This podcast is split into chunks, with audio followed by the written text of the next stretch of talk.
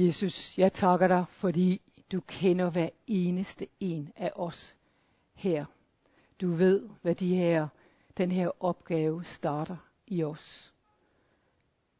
Du kender os som bare, hvor klappen går ned, og vi måske egentlig bare er ligegyldige og slet ikke er et sted, hvor vi har lyst til at tænke på det, eller energi til at tænke på det, eller det virker så fuldstændig ligegyldigt.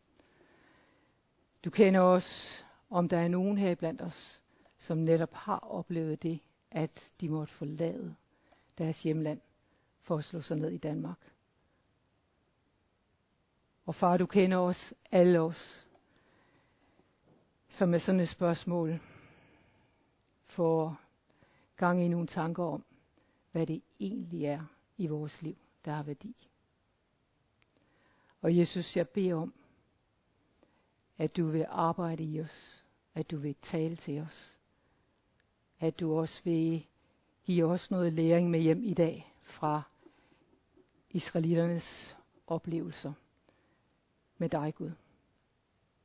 Amen. Og når vi går videre nu, så bærer vi de her tanker med os, og hvordan det har været for israelitterne. En anden ting, der virkelig har fascineret mig i øh, at læse Mosebøgerne den her gang, det er også, hvordan at Gud talte til israelitterne, ikke bare her og nu, men langt, langt tidligere, end de nåede til den her situation. Når jeg skal på en konference, eller når jeg skal på en pakkerejse, eller jeg skal på et højskoleophold, eller et eller andet af den slags, så er det altid rigtig rart at få den der rejseplan eller øh, undervisningsplan, og så har jeg sådan lidt idé om, hvordan de store øh, male, penselstrøg, de er på den her ting, som jeg skal i gang med. Og Gud, han gav os de store penselstrøg til sit folk Israel. Man regner med, at Israels folk forlod Ægypten og gik i gang med at forlade Ægypten i år 1450 før Kristus. Og deres forfar, Abraham, han levede 600 år før, sådan cirka, at, øh, at Israel var i gang med at vandre ud af Ægypten. Og da sagde han, der sagde Gud sådan her til Abraham. Og det står i 1. Mosebog 15, 13-16. Og Abraham, han havde ingen børn på det her tidspunkt. Og der siger Gud til Abraham, dine efterkommere vil komme til at opleve slaveri og undertrykkelse i et fremmed land i 400 år. Men jeg vil straffe det folk, som undertrykker dem, og til sidst skal dit folk rejse bort derfra med megen rigdom. Dette skal dog ikke ske i din tid. Du skal nå en høj alder og dø i fred. Fire generationer senere skal de vende tilbage til dette land.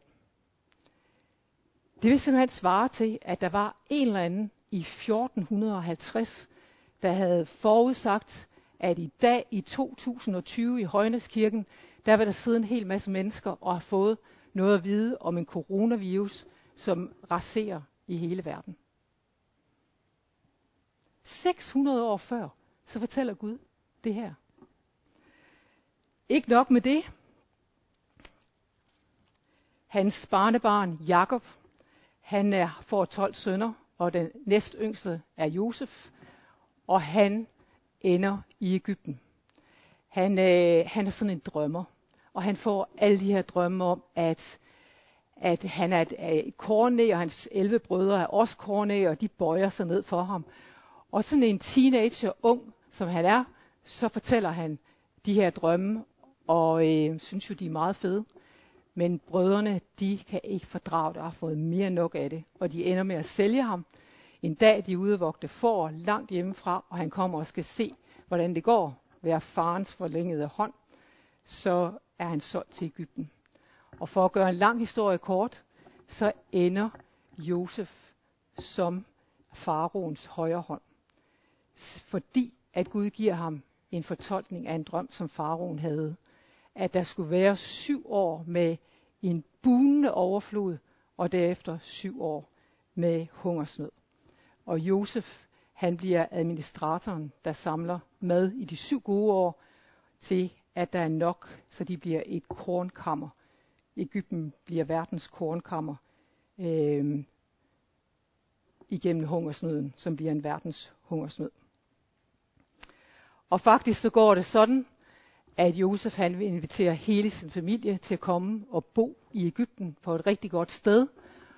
Og øh, hele familien rykker til Ægypten. Og helt hvor mange mennesker det har været, det ved vi ikke. Det er måske en 500, det er måske 1000. Øh, men da de er på vej til Ægypten, så taler Gud til Jakob. Og der siger han sådan her. Så tog Jakob afsted med hele sin teltlejr og kom til Beersheba, og der bragte han et offer til sin fars Gud. Om natten talte Gud til ham i et syn. Jakob, Jakob kaldte han. Ja, jeg lytter, svarede Jakob. Det er Gud, der taler til dig, sagde stemmen, din fars Gud. Vær ikke bange for at tage til Ægypten. Jeg vil sørge for, at din slægt bliver et stort folk, mens I bor der. Og jeg vil selv gå med dig til Ægypten, og jeg vil bringe dine efterkommere tilbage igen. Selv vil du dø i Ægypten, men Josef vil være hos dig, når du dør. Og man regner med, at det her det sker sådan cirka 1880 før Kristus, altså, eller før sådan 430 år før de udvandrer fra Ægypten. Og sådan endte israelitterne i Ægypten. Og Josef han sagde dengang, inden, da han døde, inden han døde, der sagde han til de israelitiske ledere, lov mig, at I tager min mumie med, mine knogler med, når I forlader Ægypten.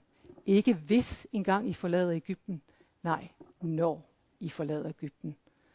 Så igennem alle disse her år, der har der ned igennem Israels historie været fortællingen om, at Gud er med.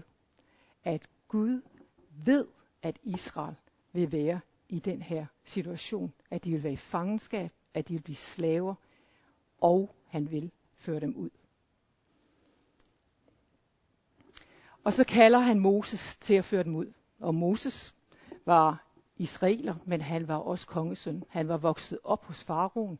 Han kendte paladset indenfra. Han vidste, hvordan det hele fungerede i Ægypten.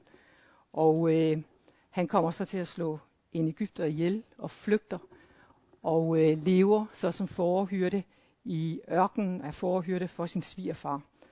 Og der bliver han kaldt af Gud en dag, han er ude at passe for. Og Gud taler til ham fra en brændende tornebusk. Og vi ved, hvis vi kender Bibelen, så ved vi, at Moses han brugte alle de ord, han sagde, han ikke havde, til at fortælle Gud, at han havde taget fuldstændig fejl. Det kunne umuligt være ham, der skulle øh, lede Israels folk ud. Men Gud fortryder ikke sit kald, og det var Moses, han kaldte. Og han ikke bare kaldte ham, men han fortalte ham også hans strategi, hans handleplan for, hvad der skulle ske, når Israels folk skulle ud af Ægypten. Ja. Han sagde, Jave fortsatte, og det står i, øh, i 2. Mosebog 3, 19-22. Jave fortsatte, jeg ved godt, at Ægypterkongen ikke uden videre vil lade jer rejse. Ikke medmindre han bliver tvunget til det. Og jeg vil tvinge ham ved at slå hårdt ned på hele Ægypten. Og så vil han til sidst give efter og lade jer rejse. Og jeg vil sørge for, at Ægypterne bliver venligstemt og giver jer gaver, så I ikke skal rejse bort med tomme hænder. De hebraiske kvinder skal bede alle de egyptiske kvinder, der bor i nærheden af dem, om juveler, sølv, guld og fine klæder, og I skal give jeres sønner og døtre det på. På den måde får I lov at plyndre Ægypternes rigdomme.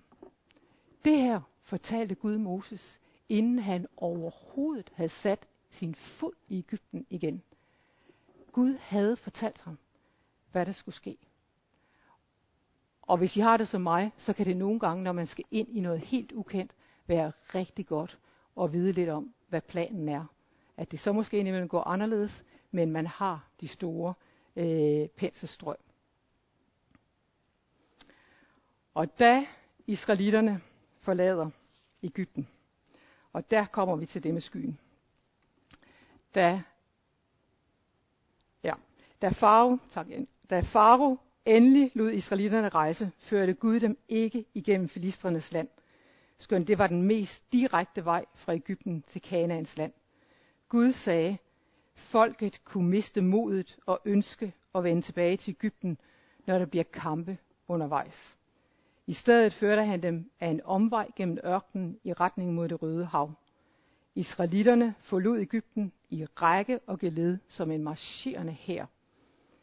Moses tog Josefs mumie med sig, for Josef havde lavet israelitiske Israels ledere sværge på, at man ville tage hans knogler med, når Gud engang førte sit folk ud af Ægypten.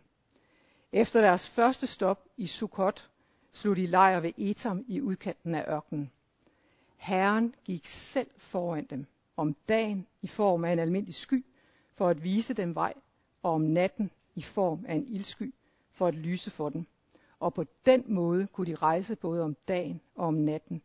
Skyen forlod dem ikke om dagen, og ildskyen forlod dem ikke om natten. Og så står der det her om, at Gud han førte dem af en omvej. Hvis vi lige kan få det næste. Ja. Jeg ved godt, det er et meget lille billede. Men hvis I kigger på helt op i toppen ved Middelhavet, der er det jo meget, meget hurtigt at gå den vej over til Israel, i forhold til at skal hele vejen nedenomkring. Øh, men deroppe, det var, der var store søer, og der var nogle landtanger. Og de der landtanger, de var, øh, der var fæstningsværker, de var stærkt bevogtede. Det var der i Ægypterne styrede, hvem der kom ud og hvem der kom ind. Og der står, at Gud han vidste, at hvis de kom op og møde al den modstand, så vil de tabe modet. Vi mennesker, vi kan, det er godt for os at blive udfordret af lige det der, vi kan lidt mere, end vi tror, vi kan. Men at blive udfordret på sådan noget, der fuldstændig er mega voldsomt for meget, så taber vi modet. Og hvis I kigger på kortet igen, så kan man se, at Israel lå øh, i den her retning, og Gud han sendte dem i den her retning. Og det virker som fuldstændig gale Mathias. Sådan kan det også nogle gange være, at vi i vores liv oplever, at Gud sender os ud på en omvej. Og det gør han ikke for at drille os, for at give os ekstra arbejde, men han gør det, fordi han ved, at vi kan ikke klare den anden vej. Og hvis du befinder dig lige nu i en situation, hvor du har den oplevelse af, at du er ude i ørkenen på en eller anden vanvittig vej, så er det måske fordi, at Gud leder dig en omvej. Fordi han ved, at den direkte vej, det er bare for hårdt lige nu. Og nu er det jo meget fantastisk at læse om, hvordan Gud fortalte Israels folk 600 år tilbage i tiden, og igen og igen bekræfter og fortæller, jeg vil føre dem ud af, af øh, fangenskabet. Og hvad så, når vi hopper over i Nyt Testamente? Er der noget som helst forudsigelser der? Og der er også masser af andre i det gamle. Men Jesus, han talte til sine disciple om, hvordan at han ville øh, skulle til Jerusalem, at han skulle lide, han skulle dø, og han skulle genopstå. Og i Matthæus 16:21, der står der sådan her. Fra dag af begyndte Jesus at sige lige ud til sine disciple, at han var nødt til at tage til Jerusalem, at ypperste præsterne, de skriftlærte og de øvre jødiske ledere vil udsætte ham for store lidelser, og når han kom derhen, at han vil blive slået ihjel, og at han på den tredje dag vil blive oprejst fra de døde. Og det her siger han lige efter, at Peter han har proklameret, og som den første disciple sagt, du er Guds søn, Jesus. Og da Jesus siger det her, så siger Peter, ej, det skal du da ikke, Jesus. Altså, du skal da ikke lide, du skal da ikke dø, og det går der aldrig. Og hvor Jesus må sige til ham, Peter, vi, eller sige til Peter, vende sig bort fra Peter og sige, vi bort fra mig, satan. For jeg skal lide og dø og opstå. Og det er derfor, vi kan fejre nadver i dag, fordi at Jesus ikke gjorde og fulgte Peters menneskeråd om at lade være, men fordi han fulgte Gud, og at det var handleplanen for Jesus. Og også i dag, jeg er sikker på, at hvis vi herinde tog os tid til at sidde sammen med hinanden og fortælle, hvordan Gud har ledt os igennem vores liv, så vil der også være rigtig mange vidnesbyrd om, hvordan at Gud har talt, hvordan han har ledt, og hvordan han har opfyldt løfter. Og Gud kan tale igennem hans ord til os i dag. Han kan tale igennem andre mennesker til os. Han kan også tale ved at give syner og profetier. Og jeg læste for nylig, eller for noget tid siden, blev jeg opmærksom på en profeti, som man kalder synet fra Valdres. En gammel kvinde i Norge fik i 1968 et syn. Hun var 92 år gammel, da hun fik det. Og øh, hun var til gudstjeneste, og så efter gudstjenesten, så talte hun med prædikanten, og så fortalte hun ham om det her syn, og sagde, vil du ikke godt sørge for, at folk får det at vide, fordi jeg ved ikke, hvordan jeg skal være med til at udbrede det. Og han skrev det her syn ned, og så kiggede han på det, og så tænkte jeg, at det her, det er, sådan, det er alt for, det, det er vanvittigt. Så han lagde papiret i skuffen og glemte alt om det. Og 25 år senere, da han vil rydde op i sin skuffe, og øh, der falder det her papir ud. Og så bliver han virkelig overrasket, da han læser det igen. Fordi at så meget af det syn, som den kvinde havde fået, det var gået i opfyldelse. Det var sket i de her mellemliggende 25 år. Hun havde for eksempel sagt, at det ville være en lang tid med fred i vores lande, i Norden, i Vesten. Hun sagde, at der ville komme en tid, hvor at folk de ville sidde og se på de mest intime scener fra soveværelset, og vold, det vil de sidde og kigge på på fjernsynet, som om det var underholdning. Øhm, og han blev meget sådan, holdt op.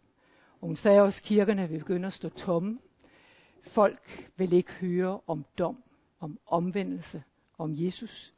De vil bare høre, at det hele er fantastisk. Øhm, alt det Gud kalder forkert, det vil mennesker prøve at kalde rigtigt. Og sådan fortsatte det.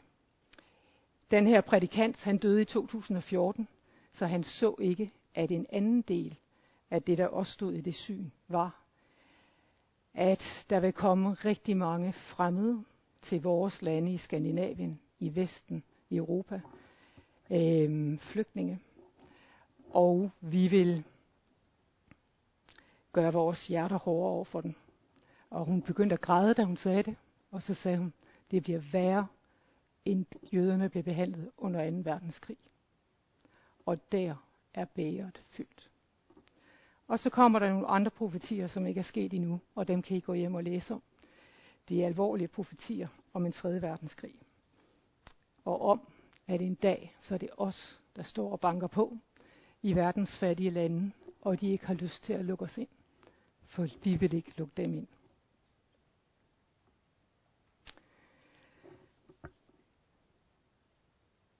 Og Jesus, inden han tog tilbage til himlen, da gav han os, os en actionplan. Han sagde, Gud har givet mig, Jesus, al magt i himlen og på jorden, sagde Jesus. Gå derfor ud og gør alle folkeslag til mine disciple. Døb dem til at tilhøre faderen og sønnen og helligånden, og lær dem at lyde, adlyde alt, hvad jeg har befalet jer. Og husk, jeg er altid hos jer, lige til denne verden ophører. Gud var med israelitterne i skyen, og han forlod dem aldrig. Jesus er med os ved sin hellige ånd hver eneste dag, vi er her på jorden. Og om du er på vej ud i ørkner og omveje i dit liv. Om øh, du oplever at være lige så håbløs som de teenager, jeg så på børnehjemmet i Kina, så er Jesus altid hos dig. Han forlader dig aldrig.